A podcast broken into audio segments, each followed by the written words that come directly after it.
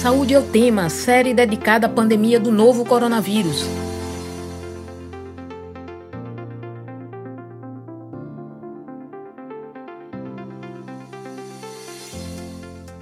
Olá, ouvinte das rádios Universitária FM 99.9 MHz e Paulo Freire AM 820 kHz.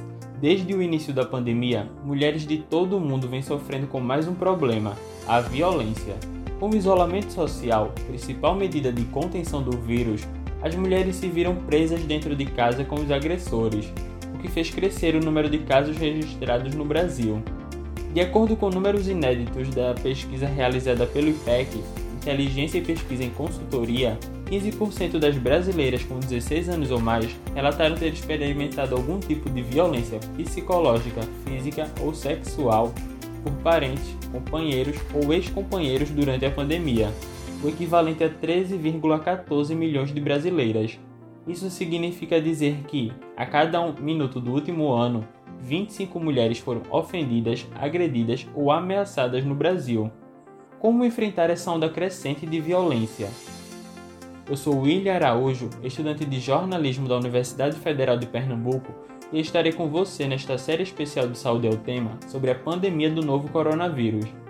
Enquanto durarem as recomendações de distanciamento físico, vamos realizar o programa remotamente, e lembro que além de transmitida nas rádios Universitária FM e AM da UFPE, esta edição fica disponível no formato de podcast no site radiopaulofreire.ufpe.br. Também fica disponível nas plataformas digitais.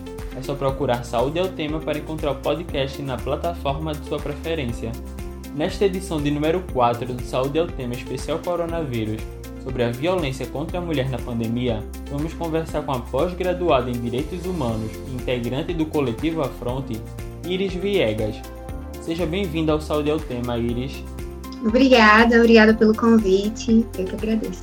A gente que agradece a sua participação e, e convidamos para a conversa a psicóloga clínica com formação psicanalítica para adultos em andamento, Camila Negreiros. Seja bem-vinda ao Saúde ao Tema, Camila. Olá, William. Bom dia. Obrigada pelo convite. A gente que agradece a sua participação. É, Iris, muitas pessoas acham que violência é apenas bater. Mas quais são os diferentes tipos de violência contra a mulher? São basicamente cinco tipos de violência diferentes. Tem a violência física, que é essa mais conhecida, que é o bater, mas também tem a violência psicológica, também tem a violência patrimonial, que essa é que pouquíssimas pessoas conhecem, que é, por exemplo, quando o companheiro ou companheira também, porque violência contra a mulher não se restringe apenas a homens violentos, mas também mulheres que violentam mulheres.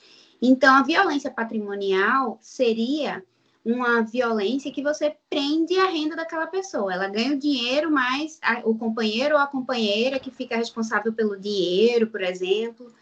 Também tem outra violência sexual que está muito ligado ao sexo de beco, né? As pessoas sempre pensam naquela pessoa da rua, o estranho que vai estuprar e muitas vezes não é assim.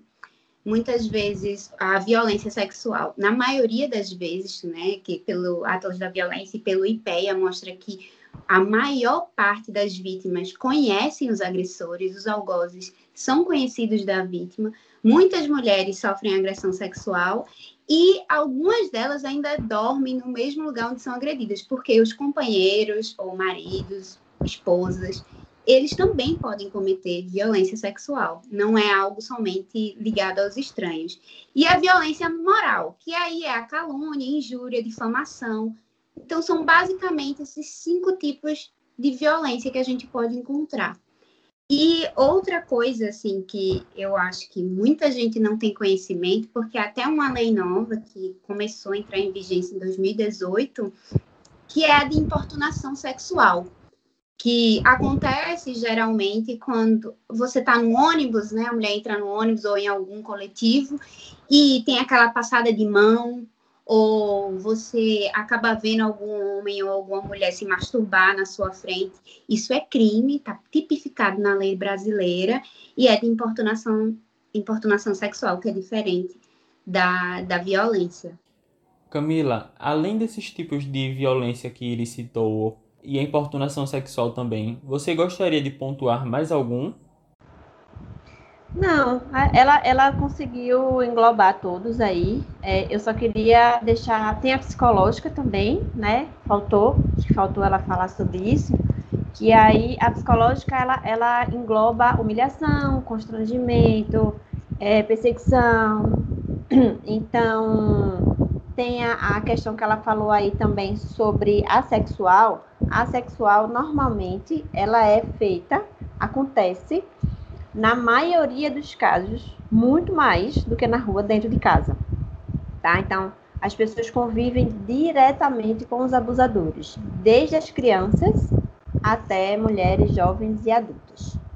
Iris, durante a pandemia, vários estados e cidades decretaram lockdown e, por causa disso, as mulheres ficaram mais tempo em casa com os agressores, o que fez aumentar o número de casos de violência em 2020. Por que acontece o aumento do número de casos de violência e feminicídio durante o isolamento social? Principalmente por conta do estresse e agora as mulheres ficam reféns dos seus algozes, né?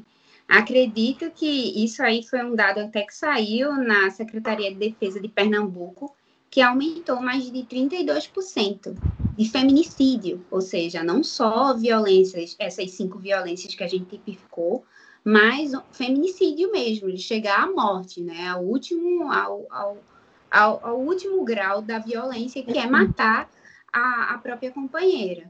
Acredito que quando coloca esse indivíduo violento e, e deixa é, a vítima à mercê dele, trancada, é, é, muito perigoso. Mesmo existindo as saídas, né, que a gente conhece, que seria o 190, no caso de urgência, ou o 180, que a gente conhece para os casos de, de, violência contra a mulher, e o 100 para crianças e adolescentes. Mas mesmo assim, o que acontece muitas vezes é que essa violência não acontece um, um ato, mas são vários, é um ciclo. E não é só um ciclo de relacionamento individual, que muitas pessoas acreditam pensando, acreditam que estão vivendo uma coisa única. Mas não é, porque a gente vive numa sociedade, né, que muita gente já conhece sobre a cultura do estupro. A gente já vive uma sociedade baseada na cultura do estupro.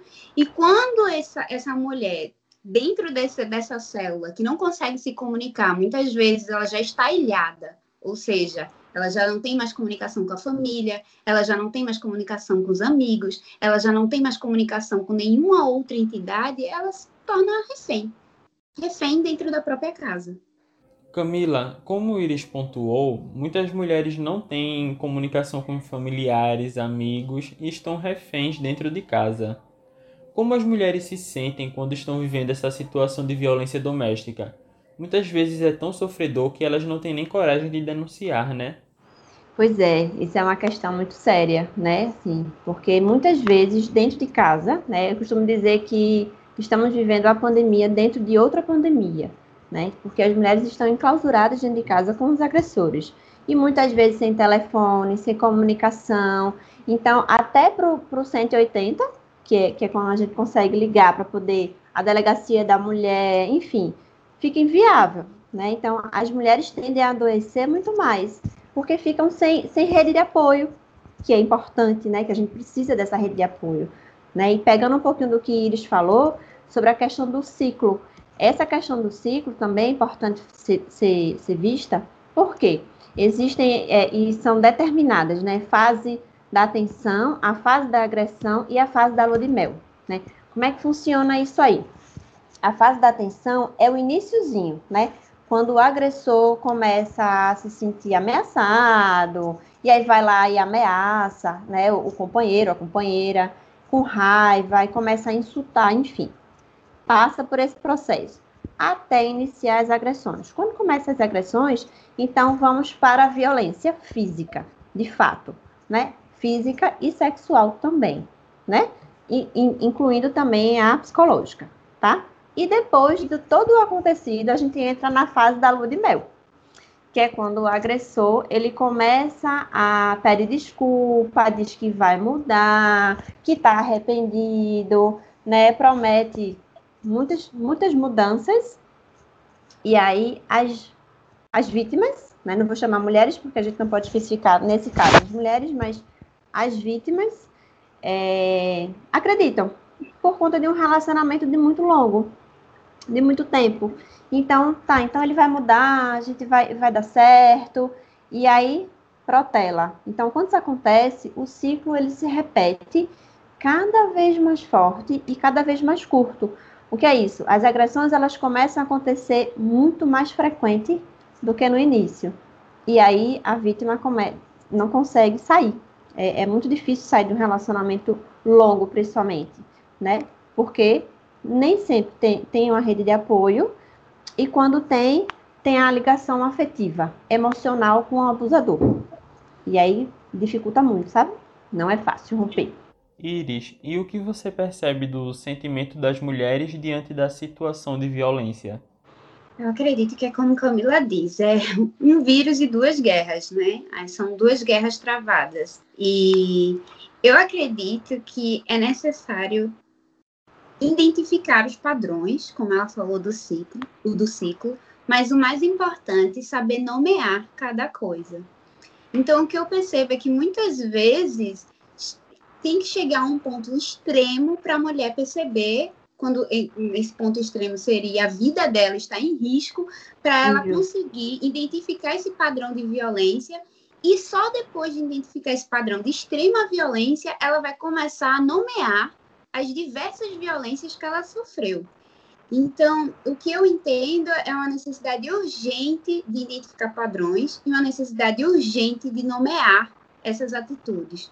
Quanto mais a gente conhece, quanto mais a gente aprende sobre a nossa sociedade, que a gente entende que a gente vive numa sociedade hierárquica, que a gente vive numa sociedade patriarcal, misógina, que a gente começa a entender certos elementos culturais, a gente vai perceber que o individual, a sua vida privada, é na verdade não é tão privada assim. É uma vida que também está vivendo em coletivo.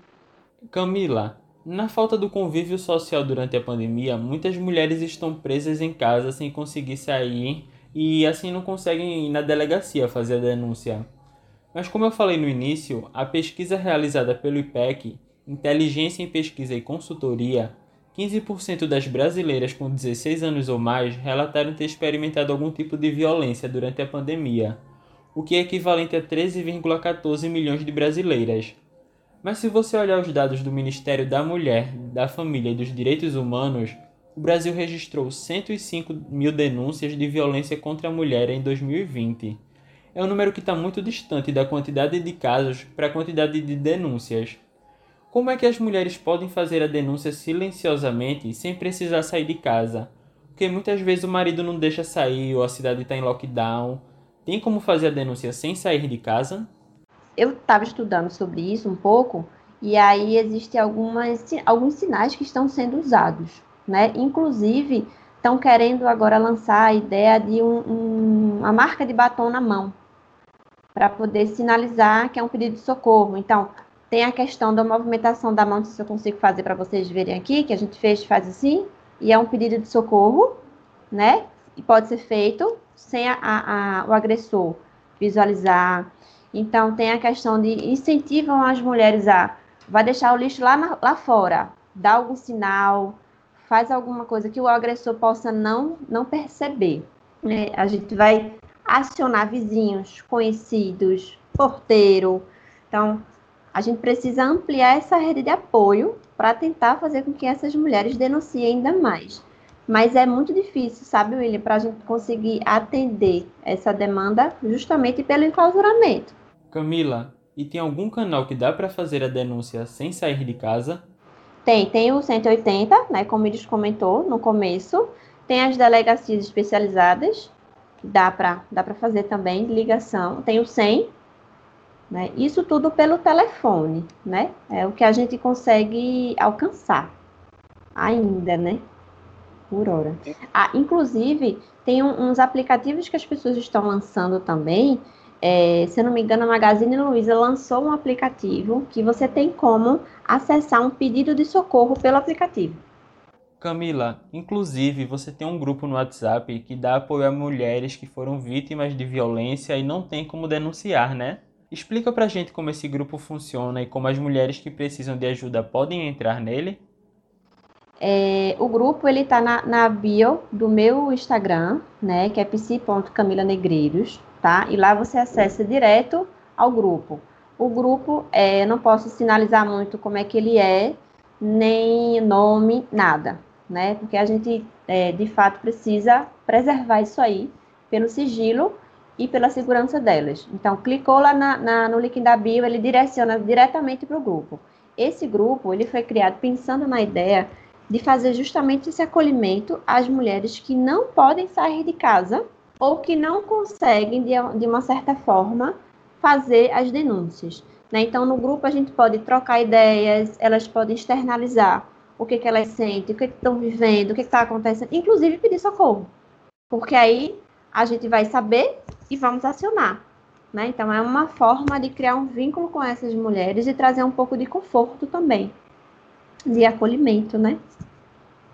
Iris, você conhece mais algum canal que dá para fazer a denúncia sem sair de casa? Silenciosamente, tirando o, o número de telefone e as delegacias, eu, eu não conheço de forma assim como você faria sem ir, eu acho muito difícil. Eu acredito que seria mais como Camila falou, tentar chamar ajuda de alguma outra forma. Mas se não, seria teria que entrar em contato com as redes de apoio dessa mulher.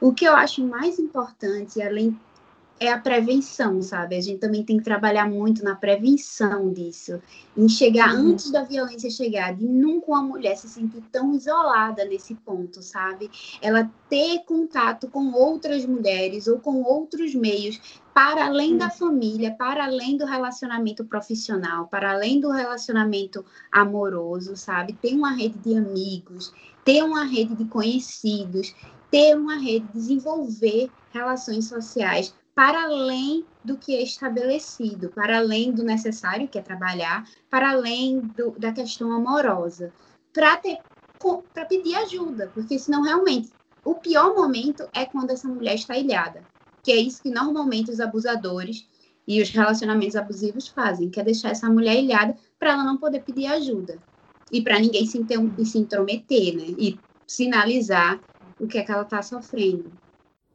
Camila, como Iris falou, a mulher precisa ter essa rede de amigos, de familiares e conhecidos que possam dar esse apoio. Mas se a mulher estiver passando por violência, ela pode pedir para o amigo ir na delegacia denunciar? O amigo pode tomar essa atitude de fazer a denúncia antes mesmo dela pedir? Pode, pode sim. A denúncia ela pode ser feita por terceiros, né? E aí eles mantêm, inclusive, o sigilo, né? O anonimato. Pode ser feita assim. Qualquer pessoa pode fazer a denúncia. Agora a gente precisa lembrar também, que acho que é importante lembrar, de que esses abusos, eles dão sinais, sabe? Logo no começo. Então a gente tem, além da cultura do estupro, a gente tem a cultura da normatização, que é normatizar comportamentos nos relacionamentos. Então isso vem desde antes, não, é, não precisa casar para saber estar dentro de casa com alguém, com uma pessoa, e identificar esses, esses, esses agressores, sabe? Essas agressões. Então, no relacionamento, no namoro, na paquera, né? A gente consegue identificar um pouco do perfil do abusador, né? Então, a gente precisa também entender que precisa parar de normatizar comportamentos como cantada, como, né, que a gente fala na questão do carnaval, não é não, né? Beijar força, enfim, são, são reações que a gente precisa começar a tomar conta disso, né? Para não permitir com que esses abusadores eles cresçam, sabe? É o lugar que a gente tem, é o lugar da mulher na sociedade que acaba que possibilita esses, essas agressões. A gente ocupa um lugar, né? Eu digo a gente porque eu também sou mulher, então ocupamos um lugar, né? Muito, como é que eu posso dizer? Muito de passividade, então, agora que a gente está crescendo, estamos ganhando novos espaços. Por conta disso, e além disso, estamos tendo muito mais agredidas por conta dessa desse nosso crescimento, sabe? E, de acordo com o Ministério da Mulher, da Família e dos Direitos Humanos, além da denúncia por telefone, você também pode enviar uma mensagem para o WhatsApp no número DDD 61 9 9656 5008. Repetindo, DDD 61 99656 5008. E no canal do Telegram, Direitos Humanos Brasil BOT, tudo junto. Direitos Humanos Brasil BOT. E ainda é possível fazer a denúncia no aplicativo Direitos Humanos Brasil, disponível para iOS e Android. No Saúde é o tema especial Coronavírus de hoje, estamos falando sobre violência contra a mulher na pandemia. E para falar sobre isso, contamos com a participação da pós-graduada em Direitos Humanos e integrante do coletivo Afronte, Iris Viegas, e também a participação da psicóloga clínica com formação psicanalítica para adultos em andamento, Camila Negreiros. Enquanto durarem a recomendação de distanciamento físico, vamos realizar o programa remotamente. É, Iris, a, o aumento dos casos de violência contra a mulher na pandemia é também consequência da falta de campanhas e políticas públicas? Com certeza. Com certeza, existe um abismo na questão de políticas públicas do Brasil e estaduais em relação à violência contra a mulher. Se a gente for ver, houve, principalmente, e a gente também tem que, além de tudo, seccionar essa mulher. Não só uma mulher, mas também quando essa mulher é racializada, e principalmente as mulheres negras. Se a gente for olhar, houve um aumento da morte de mulheres negras no, no, no estado de Pernambuco.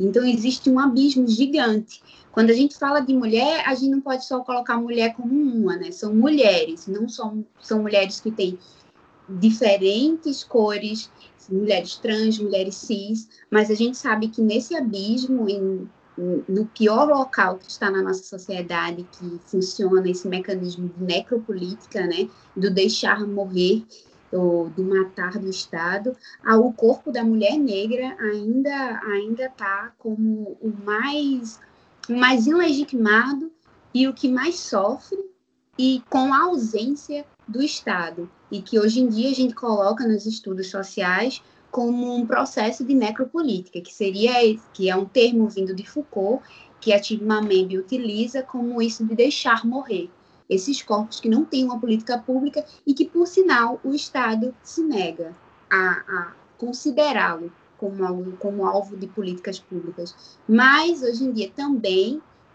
temos organizações coletivas, como, por exemplo, que eu faço parte, o Afronte. Nós temos as redes de mulheres negras de Pernambuco também, é muito, muito muito ativo em todas essas questões, mas existe, existe uma falta de políticas públicas latentes, principalmente quando são corpos negros.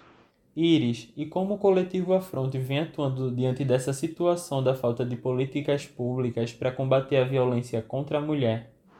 O coletivo Afronte agora a gente está numa a gente está se reorganizando, principalmente porque é uma questão de lockdown, e por conta da pandemia, antes a gente ia nas instituições, ia nas escolas, falar sobre movimentos negros, falava sobre racismo, falar sobre misoginia, falar sobre a hierarquia, falar sobre ancestralidade, falar sobre outras questões, mas agora a gente está se reorganizando para digitalizar esse, esse, esse processo e atualmente a gente estava fazendo várias lives, que eram até mulheres que afrontam, estão salvas. Se vocês quiserem seguir o coletivo, é afronte pelo Instagram, e lá as lives estão salvas, e pelo Facebook também. Então, agora a gente está começando a se organizar e quem sabe futuramente a gente vai começar a desenvolver esses trabalhos que nós fazíamos em parceria com escolas e universidades para a sociedade civil mas até então nós ainda estamos nos reorganizando para esse mundo digital. Repete o Instagram, por favor. Arroba afronte. Iris, e você também faz parte do grupo Mulherismo Africana, que tem como objetivo acolher pessoas negras que desejam estudar sobre o mulherismo africana. Você poderia explicar o que é o grupo e também dizer quem pode participar? Sim.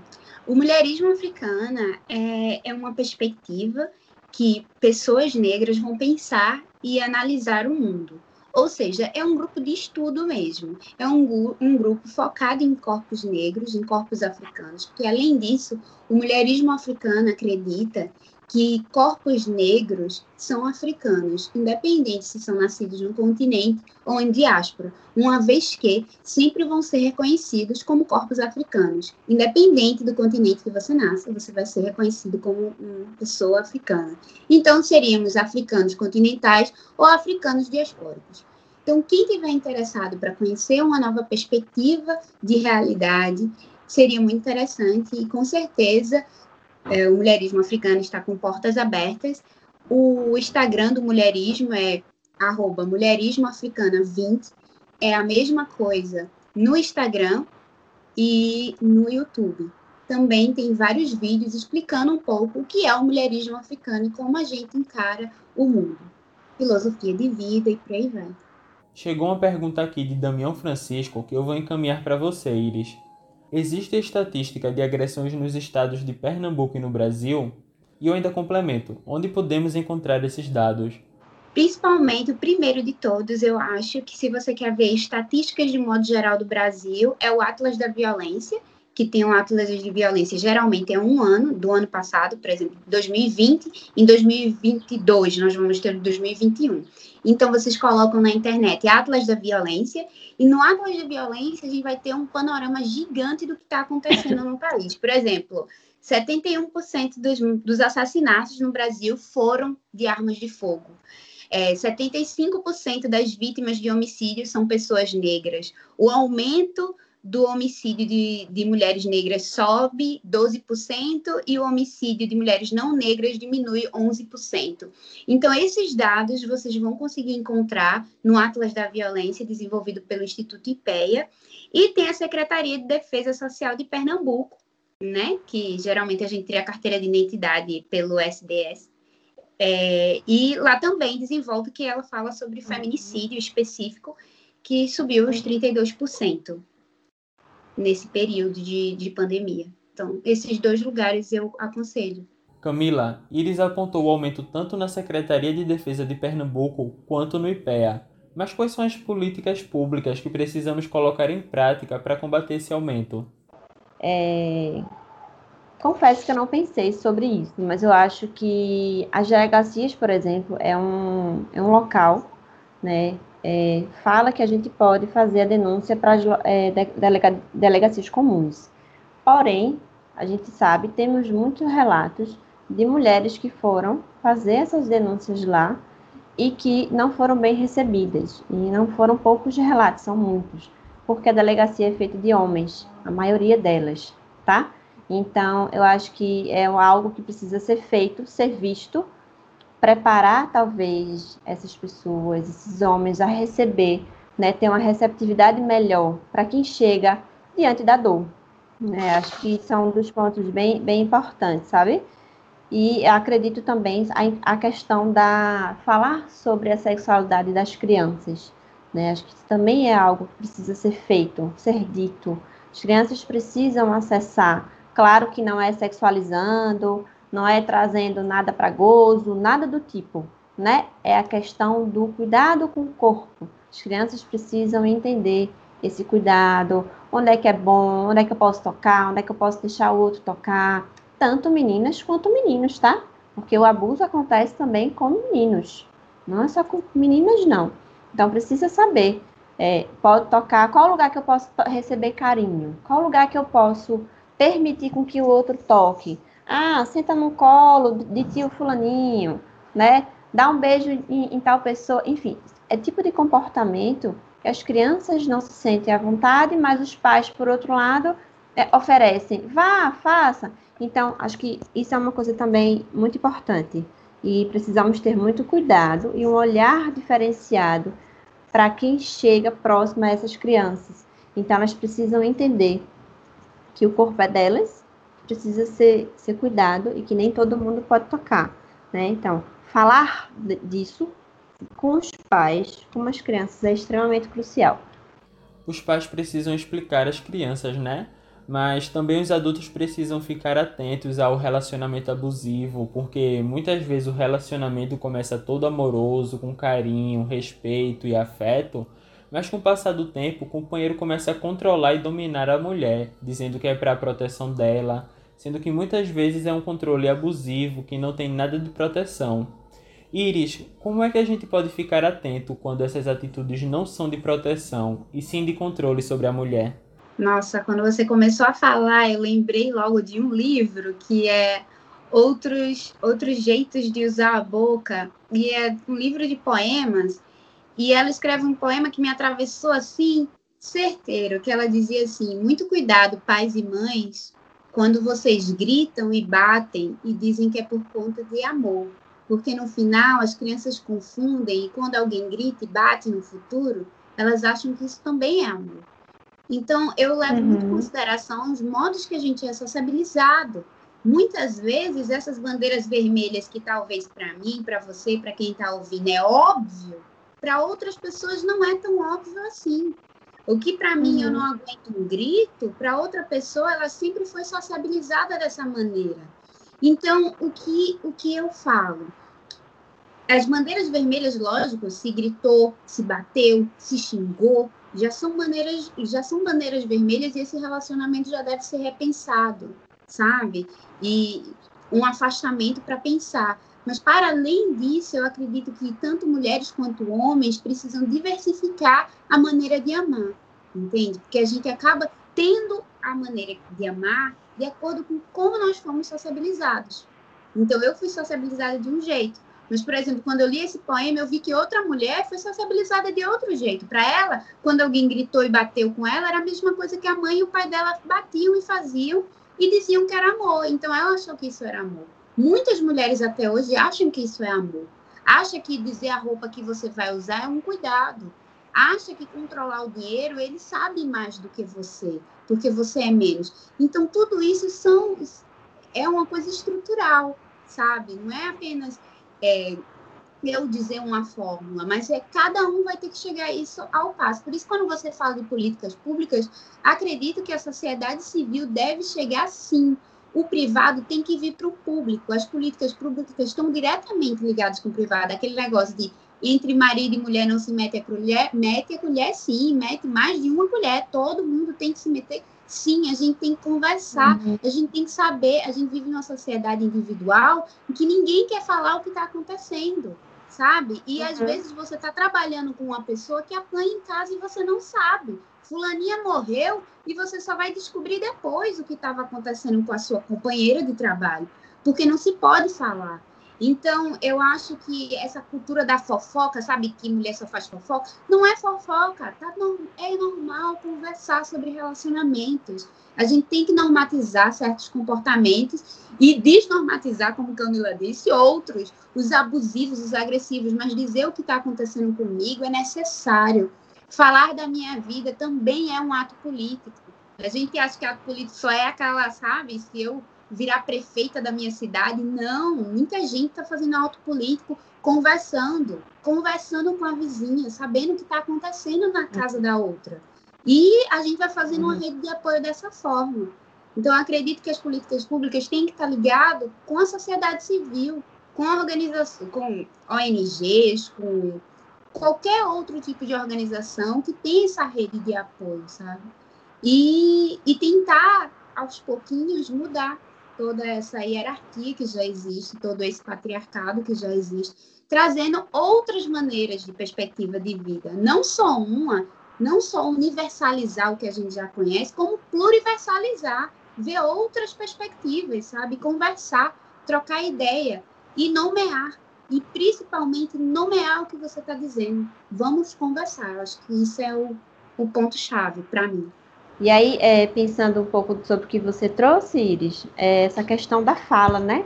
A gente precisa é, falar sobre o que a gente sente, a gente precisa externalizar e não guardar, né? Não achar que vamos conseguir resolver tudo sozinhas.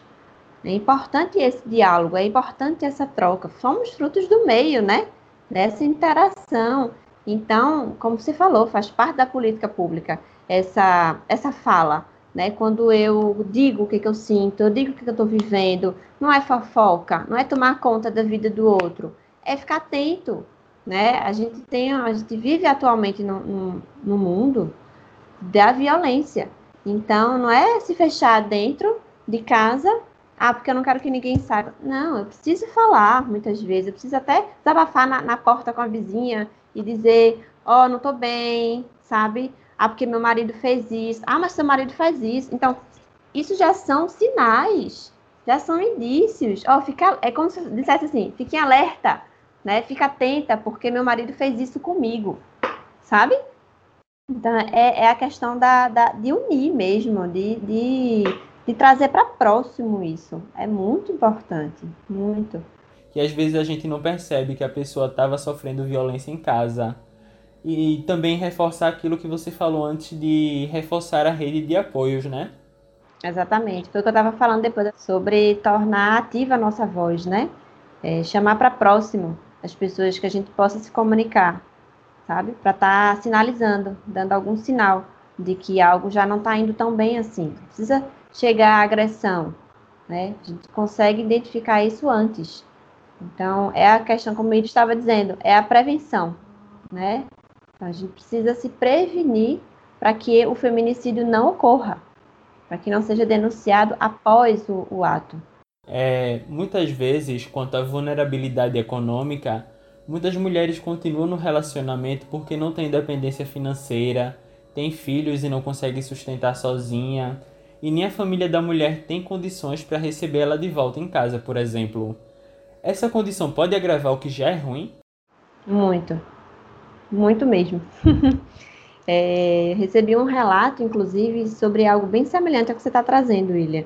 É, de uma pessoa que me falou que quis voltar para casa né, quis retornar, sair da casa que estava com o agressor, né, voltar para a casa fami da família, falou do que estava acontecendo. Minha família sabe o que disse? Resolva. Você não saiu de casa? Então, a gente também tem isso. Além da, das agressões, quando sai a saída de casa, às vezes o retorno não é viável.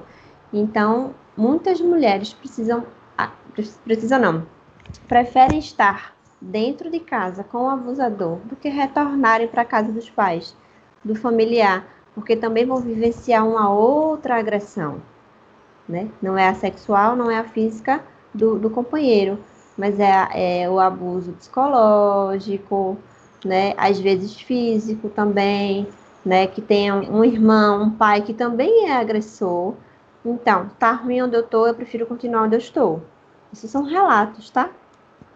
E aí é difícil fazer esse movimento do retorno. E aí o que torna muitas vezes inviável a saída de casa. Então, como ela não tem um, uma rede de apoio, quando ela não tem o financeiro que possa proporcionar essa saída, essa retirada do ambiente adoecedor, ela fica. Iris, e quais poderiam ser essas saídas? Por exemplo, existem casas de apoio ou algum lugar que podem receber essas mulheres?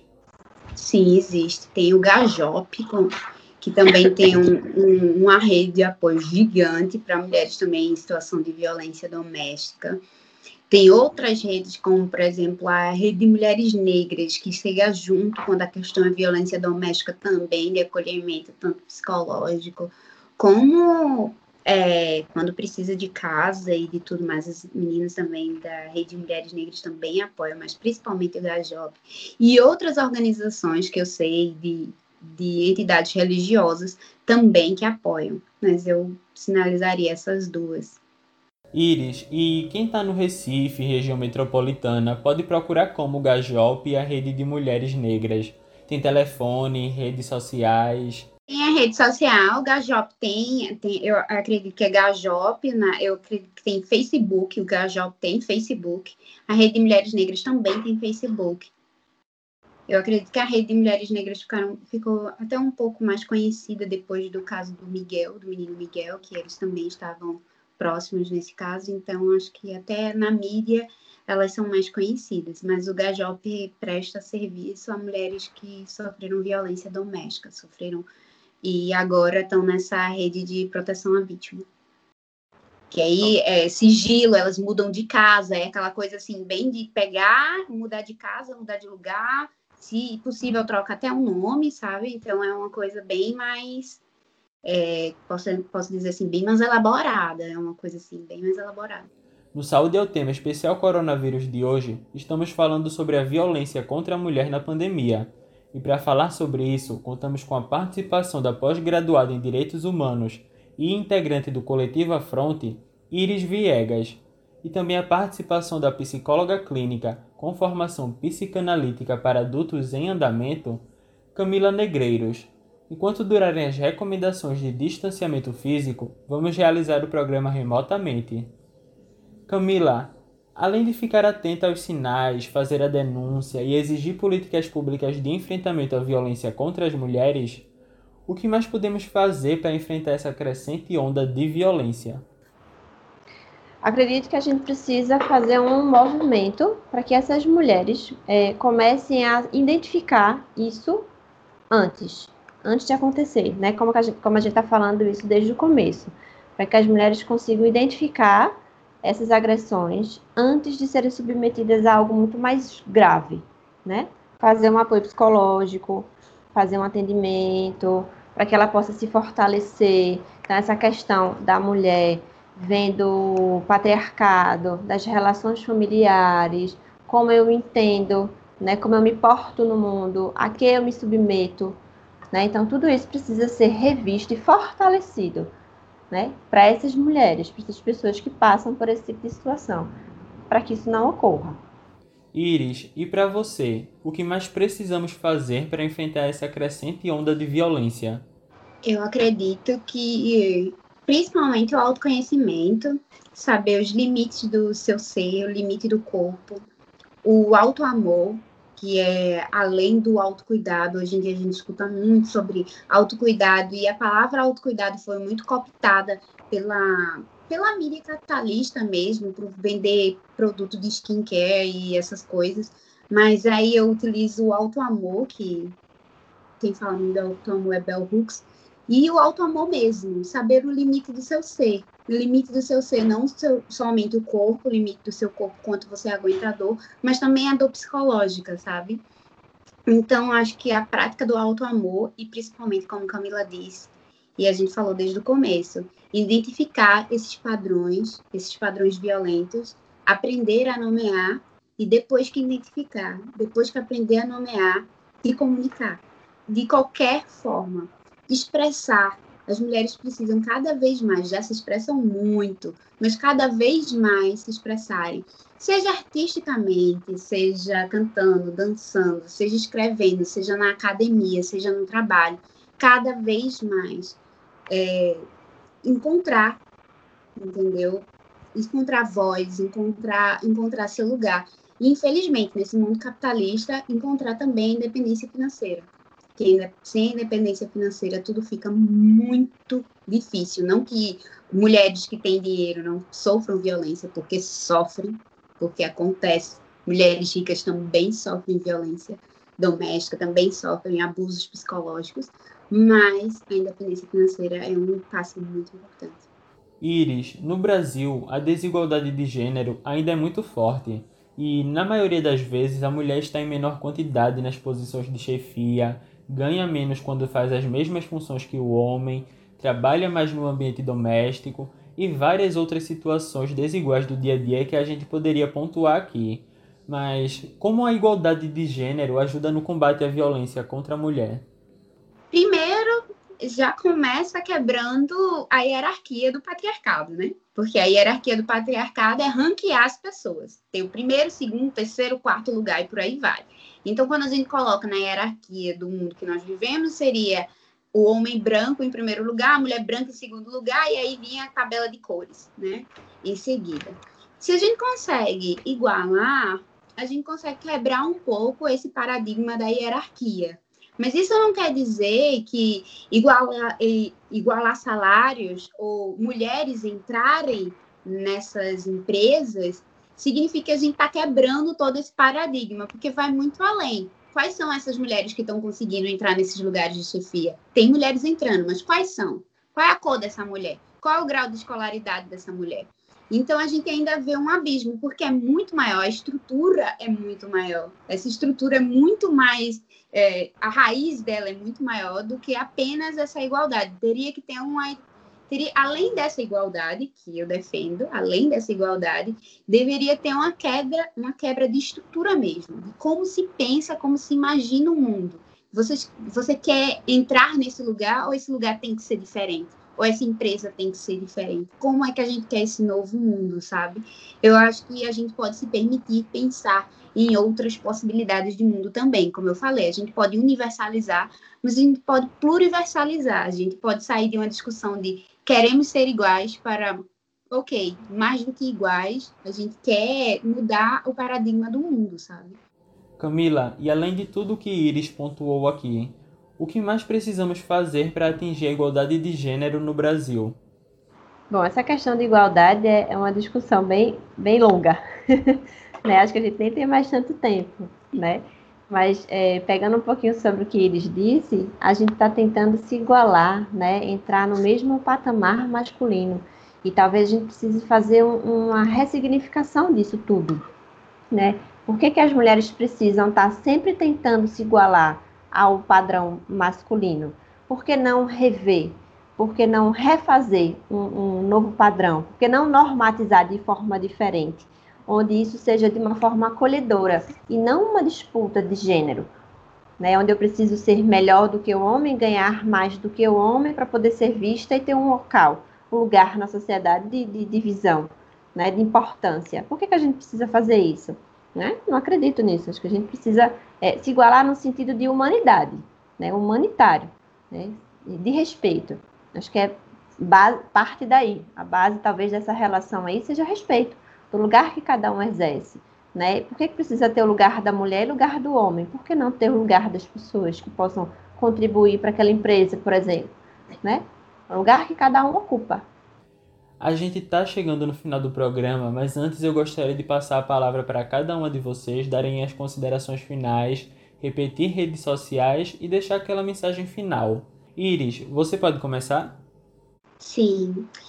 Falar sobre violência sempre é algo que me atravessa muito, sabe? Principalmente nesse período de pandemia e sabendo como o Brasil anda, né?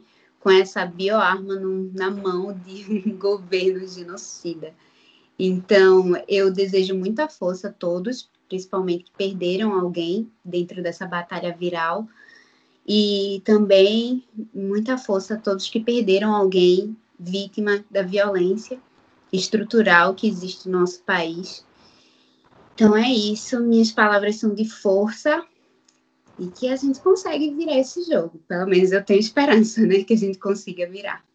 Então, e quem quiser, eu deixo mais uma vez o convite para entrar lá no Instagram do coletivo, arroba fronte. E quem tiver interessado, conhecer mais sobre o mulherismo africano, entrar também no Instagram, arroba mulherismo africana 20. Obrigada. Obrigada mais uma vez pela oportunidade. Eu que agradeço a sua participação, Iris. É, Camila, suas considerações finais, redes sociais e mensagem final, por favor? Bom, é um assunto que a gente não consegue esgotar, né? É algo que a gente precisa continuar se inquietando, falando, ressignificando, né? Trazendo para próximo, para que a gente possa abraçar tudo isso e acolher essas mulheres que precisam, né? Que estão vivendo nessa pandemia ainda mais, né? Uma vulnerabilidade ainda maior. Né? Então, como eles dizem, força, né? E o que, que a gente puder fazer para poder estar dispostos e abertos para receber as pessoas que precisam de acolhimento, né, que estão passando por momentos difíceis, né, que isso seja feito, sabe? A gente possa ganhar esse espaço na nossa sociedade, né? E aí, aproveitando minha rede social, vou deixar novamente arroba psi.camilanegreiros, tá? A questão do grupo também é importante, gente. Quem puder participar, participe. Se você não passou por algum momento de violência, né, mas acha que a vizinha passou ou vai passar, enfim, divulga, passa para seus amigos, familiares, conhecidos. Vamos tentar abraçar isso cada vez mais, sabe? A gente precisa continuar. A luta é grande. Muito obrigado pela sua participação aqui no Saúde ao Tema, Camila. Eu vou aproveitar para repetir os canais de denúncia. 190 para acionar a Polícia Militar, 180 para ligar para a Central de Atendimento à Mulher Disque 100 para ligar para a Central de Direitos Humanos, Esses números funcionam diariamente, 24 horas por dia e a ligação é gratuita. E você também pode enviar mensagem para o WhatsApp no número DDD 61 99656 5008, repetindo DDD 61 99656 5008. Ou no canal do Telegram Direitos Humanos Brasil, BOT, tudo junto. Direitos Humanos Brasil, BOT. E ainda é possível fazer a denúncia no aplicativo Direitos Humanos Brasil, disponível para iOS e Android. O Saúde é o tema fica por aqui. Agradeço a participação da pós-graduada em Direitos Humanos e integrante do coletivo Afronte, Iris Viegas, e também a participação da psicóloga clínica com formação psicanalítica para adultos em andamento, Camila Negreiros. Fique atento à vacinação no seu estado e município. Se você já pode tomar, agende logo a sua vacinação. Se você ainda não pode, continue seguindo as medidas de prevenção. Para mais informações, consulte a Secretaria de Saúde do seu município. Caso tenha perdido o começo deste programa ou algum programa anterior, você pode ouvir no formato de podcast no site radiopaulofreire.fpe.br. Esta edição também fica disponível nas plataformas digitais. É só procurar Saúde é o Tema para encontrar o podcast na plataforma de sua preferência. A produção e o roteiro desta edição do Saúde é o Tema foi dos estudantes de jornalismo da UFPE, Danilo Melo e William Araújo, sob orientação das professoras Ana Veloso e Paula Reis nas redes sociais os estudantes da UFPE, Maria, de Rádio TV Internet, e Ana Sofia Ramos, de Publicidade e Propaganda, sob orientação da professora Cecília Almeida. Coordenação de transmissão e streaming, Catarina Polônio. Edição de podcast, Felipe Novaes. Tchau e até o próximo Saúde ao Tema.